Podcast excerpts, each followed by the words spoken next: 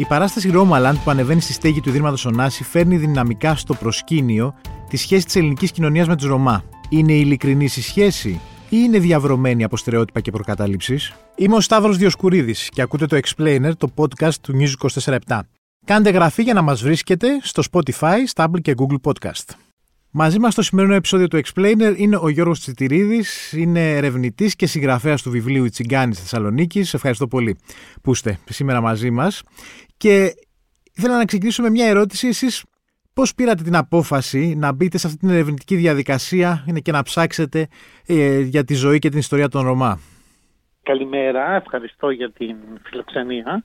Η δική μου έρευνα ξεκίνησε πριν από δέκα χρόνια περίπου. Ε, λόγω μιας άλλης συγκυρίας βρέθηκα στο Δεντροπότομο, που είναι η, περιοχή, ε, η μεγαλύτερη περιοχή με κατοίκους Ρωμάς στη Θεσσαλονίκη. Είναι μια από τις μεγαλύτερες στην Ελλάδα. Περίπου τρεις με τρεις και μισή χιλιάδες κατοίκους έχει η περιοχή. Εκεί βρέθηκα για να πάω να ερευνήσω το Ινδικό Νεκροταφείο του Πρώτου Παγκοσμίου Πολέμου. Ε, με κάποιον τρόπο συνδέθηκα και με κάποιους ανθρώπους γνωρίστηκα. Και η αλήθεια είναι ότι από την πρώτη στιγμή ένιωσα κάπως πολύ έντονα μέσα μου ότι εκεί έπρεπε να είμαι, ότι αυτό είναι το επόμενο σημείο της έρευνάς μου. Κάτι με τραβούσε πολύ έντονα σε αυτή την περιοχή, οπότε ξεκίνησε μια έρευνα και έτσι εξελίχθηκε με αποτέλεσμα να ε, αποκτήσω και επικοινωνία και συνδέσεις και με άλλες κοινότητες και στο Βόλο και στην Ξάνθη και στην Κατερίνη. Εσείς τι θέλετε να βρείτε ακριβώς? Δηλαδή, τι, τι ψάξατε, τι, τι ήταν αυτό που σας... Τι, τι ξεκινήσατε να ψάχνετε και τι βρήκατε στο τέλος? Ουσιαστικά, αρχικά ήταν η επιθυμία μου να ε, βρίσκομαι εκεί, δηλαδή έκανα κάποιες παρέες, ήταν ευχάριστοι οι άνθρωποι, ήταν ενδιαφέρον το κλίμα, κυρίως την περίοδο που είχα πάει εγώ, ήταν τα, το Εντερλέζι, η γιορτή του Αϊ-Γιώργη και τα πανηγύρια, οπότε δεν υπήρχε συγκεκριμένη έτσι, επιθυμία για μια έρευνα. Αυτό γεννήθηκε πολύ σύντομα βέβαια, όταν άρχισαν να μου λένε ιστορίες για το παρελθόν, για τα έθιμα. Ε, τη, ρωτούσα εγώ κάποιες ιστορίες από το παρελθόν τους και έβλεπα ότι οι νεότεροι δεν ξέραν και ρωτούσαν τους παππούδες ή τους γονείς τους και αυτοί ρωτούσαν τους παππούδες. Εκεί μου ήρθε η σκέψη ότι θα είχε ίσως ενδιαφέρον να καταγράψω κάτι που αν δεν το έκανε κάποιος θα χανότανε. Και η αλήθεια είναι ότι υπάρχουν ιστορίες ε, ηλικιωμένων Ρωμά που πράγματι έτσι είναι μοναδικές και είναι ένας πλούτος πληροφοριών που διαφορετικά θα χανότανε. Και αυτό το ενδιαφέρον για τη Ρωμά κοινότητα η αλήθεια είναι όσο πάει αυξάνεται τα τελευταία χρόνια και είναι σημαντικό που γίνεται γιατί είναι ένα κομμάτι της ιστορίας της παγκόσμιας, της ευρωπαϊκής, βαλκανικής και εμάς που μας ενδιαφέρουμε το ελληνικό κομμάτι της ιστορίας, γιατί είναι και ένας πλούτος πληροφοριών για πράγματα που ενδεχομένως ας πούμε, εμείς έχουμε κενά και θέλουμε να συμπληρώσουμε. Ναι, είναι ένα κομμάτι της ιστορίας όμως που με διάφορους τρόπους προσπαθούμε και να το να κάνουμε ότι δεν υπάρχει. Να το βάζουμε σε μια γωνία και κοινωνικά. Ναι, η αλήθεια είναι ότι οι Ρωμά δεν ανέπτυξαν. Τα τελευταία χρόνια αρχίζει και συμβαίνει αυτό και είναι έτσι παρήγορο, δεν ανέπτυξαν ποτέ έτσι ένα πολύ ισχυρό κύκλο, ένα πολύ ισχυρό κίνημα, το οποίο θα μπορούσε να διαχειριστεί το παρελθόν, την ιστορία, την πολιτιστική κληρονομιά. Και αυτό γιατί μέχρι τα τελευταία τουλάχιστον χρόνια ήταν οι άνθρωποι οι οποίοι κάνανε τα επαγγέλματα τα οποία συνήθως δεν κάνανε οι άλλοι και τα οποία ήταν και επικερδή εκείνο το διάστημα. Αν ξεκινήσουμε από το ότι πουλούσαν άλογα στα αλογοπάζαρα, γανώνανε συσκευές, κάνανε καλαθοπλεκτική, μέχρι τη γυρολογική που μέχρι ένα διάστημα, μέχρι την δεκαετία του ενενήντα, τους έφερε πολλά χρήματα. Οπότε δεν νοιάστηκαν ποτέ ούτε για την ιστορία τους, ούτε για να πάνε σχολείο, ούτε για να αναπτύξουν έτσι ένα τέτοιο υπόβαθρο. Μετά άλλαξε πολύ η κοινωνία, διαδίκτυο, Διαφορετικές, διαφορετικά επαγγέλματα, τα επαγγέλματα που κάνανε άρχισαν να χάνουν κάπως την σημασία τους και έπρεπε να προσαρμοστούν να κάνουν άλλα. Μπήκε κάποια στιγμή και η εγκληματικότητα και οι παράνομες δραστηριότητες σε κομμάτια από ε, Ρωμά, σε συνεργασία με Ρωμά που ήρθαν από τα Βαλκάνια και εκεί λίγο αναπτύχθηκε το ενδιαφέρον από αυτούς που θέλουν να ξεφύγουν, από κάποια παιδιά που άρχισαν να πηγαίνουν σχολείο, και ξεκίνησε και το ερευνητικό γύρω στη δεκαετία του ογδόντα. Γλωσσολόγοι και εθνολόγοι άρχισαν πιο σοβαρά και στην Ελλάδα να ασχολούνται, γιατί έβλεπαν ότι πέφταν και στην ιστορία των Ρωμά. Για παράδειγμα, είναι γνωστό σε κάποιους ότι στους Ρωμά οφείλουμε τη διάσωση του δημοτικού τραγουδιού και κάποιων κομματιών τα οποία παίζαν αυτοί, διότι το επάγγελμα του μουσικού ήταν ένα επάγγελμα πολύ δευτερεύον που ο κόσμος δεν το είχε σε εκτίμηση, οπότε οι Τσιγκάνοι ήταν αυτοί που παίζανε τις μελωδίες και έτσι τις διασώσανε, κάποια έθιμα που έχουν διασωθεί.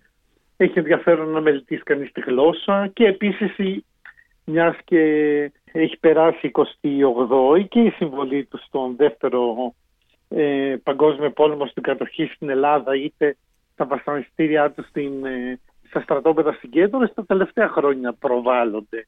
Ήταν έτσι ένα άγνωστο κομμάτι της ιστορίας. Ε, πάλι τους ε, στερεοτυπικά είναι ταυτισμένοι σε ένα μεγάλο κομμάτι και λανθασμένα του, και του, του ελληνικού λαού και της κοινωνίας με την παραβατικότητα. Δηλαδή σχεδόν και με ρατσιστικό λόγο κάθε Ρωμά στα μάτια ενός μέσου Έλληνα μπορεί να θεωρείται ότι είναι εν δυνάμει παραβατικός. Ναι, η αλήθεια είναι αυτή, και βέβαια ε, εγώ δεν είμαι ο άνθρωπος που θα κρυφτώ πίσω από το δάχτυλό μου και θα πω ότι όλα είναι ιδανικά. Προφανώς υπάρχει παραβατικότητα σε κάποιες περιοχές σε πολύ μεγάλο βαθμό, σε άλλες καθόλου. Στην Κατερίνη που πηγαίνω και μελετώ τα τελευταία χρόνια, όλοι οι άνθρωποι, όλοι οι κάτοικοι δουλεύουν στα παρακείμενα, έχει κάποια εργοστάσια στην Κατερίνη και δουλεύουν μάλιστα και πάρα πολύ σκληρά. Ναι. Το θέμα είναι ότι πολύ μεγάλο ρόλο σε αυτό έπαιξε αυτή η μετάβαση που σας είπα, δηλαδή η κοινωνία προχώρησε, οι Ρωμά μείνανε πίσω, δεν το κατάλαβαν, δεν θέλανε, δεν είχαν τη διάθεση, δεν είχαμε και εμείς τη διάθεση να τους βοηθήσουμε να πάνε λίγο μπροστά. Οπότε ο Έλληνας τι έκανε, άρχισε να εκτιμά το σχολείο, γιατί ούτε οι Έλληνες μη Ρωμά πηγαίναν στο σχολείο σε τακτική βάση μέχρι τη δεκαετία του ογδόντα. Υπήρχε δηλαδή αυτή η συνήθεια ότι ειδικά στην επαρχία το παιδί θα πάρει τα χωράφια του μπαμπά, το κορίτσι θα παντρευτεί, ο άντρας πρέπει να δουλεύει. Αυτά αλλάξαν κατά πολύ. Βελτιώθηκε το οδικό δίκτυο, βελτιώθηκαν οι συνθήκες ζωής, ήρθε το διαδίκτυο. Ο Ρώμα έμεινε κάπως προσκολλημένος πίσω. Εκεί ε, όταν άρχισαν να έρχονται και οι Ρωμά των Βαλκανίων και ανοίξανε και τα σύνορα και είχαμε τους ε, τελευταίους, ας πούμε, μετανάστες που ήταν από Αλβανία, από Βουλγαρία κτλ. Δημιουργήθηκαν και κάποιες, ας το πω, μαφίες μαζί με τις τοπικές των μη Ρωμά. Δεν είναι μόνο οι Ρωμά μπλεγμένοι σε παραβατικές συμπεριφορές, και ουσιαστικά στην ανάγκη του φτωχού ανθρώπου πήγαιναν κάποιοι και του λέγανε, ένα πολύ χαρακτηριστικό είναι ότι μπορεί να του λέγανε τι πουλάς, τι έπαιρνε ο κόσμος από σένα και ζούσες, καρπούζια, ε, καρέκλες, κεντήματα, σαν χειρολόγος τι πουλούσες, τι διαφορά έχει να πουλήσεις ναρκωτικά. Και κάπως έτσι αναπτύχθηκε ένα δίκτυο παραβατικό. Σε καμία περίπτωση ε, θέλω να πω ότι δεν είναι η πλειοψηφία τους παραβατική, το ξέρω γιατί έχω μπει στις περισσότερες κοινότητες στην Ελλάδα, είναι ένα μικρό ποσοστό, το οποίο μικρό ποσοστό καλύπτεται και πίσω από αυτά το γκέτο, δηλαδή το γεγονός ότι μια περιοχή μπορεί να έχει μόνο Ρωμά. Και όλοι οι άλλοι οι οποίοι μοχθούν ή πηγαίνουν στις λαϊκές ή κάνουν τα γερολογικά επαγγέλματα ακόμα, απλά δεν μιλάνε για αυτό το γεγονός. Μάλιστα. Βλέπουμε δηλαδή Ρωμά να δουλεύουν, και ειδικά τα τελευταία χρόνια, ακόμα και στα τουριστικά, στα χωράφια συνεχίζουν να δουλεύουν. Οπότε σε καμία περίπτωση δεν είναι όλοι παραβατικοί. Ναι, υπάρχει και το άλλο στερεότυπο που λέγεται συχνά όταν υπάρχει αυτή η κουβέντα, είναι ότι δεν θέλουν να αλλάξουν. Εσείς που τους έχετε συναντήσει, το πιστεύετε αυτό? Το θέμα είναι το εξής, ότι ένας άνθρωπος δύσκολα αλλάζει. Δηλαδή ε, αυτό που λέμε συνθήκη και συγκυρία, αυτή από μόνη της δεν αλλάζει μαγικά. Και όχι μόνο στους Ρωμά. Δεν αλλάζει σε πολλές περιπτώσεις, σε πολλές, ας πούμε, εθνοτικές ε, καταγωγές των ανθρώπων. Το βλέπουμε και από εμάς, δύσκολα αλλάζουμε τις συνθήκες, τις συγκυρίες, τις συνήθειές μας. Το θέμα είναι ότι για να γίνει αυτό και για να γίνει πιο γρήγορα χρειάζονται ευκαιρίες. Ναι.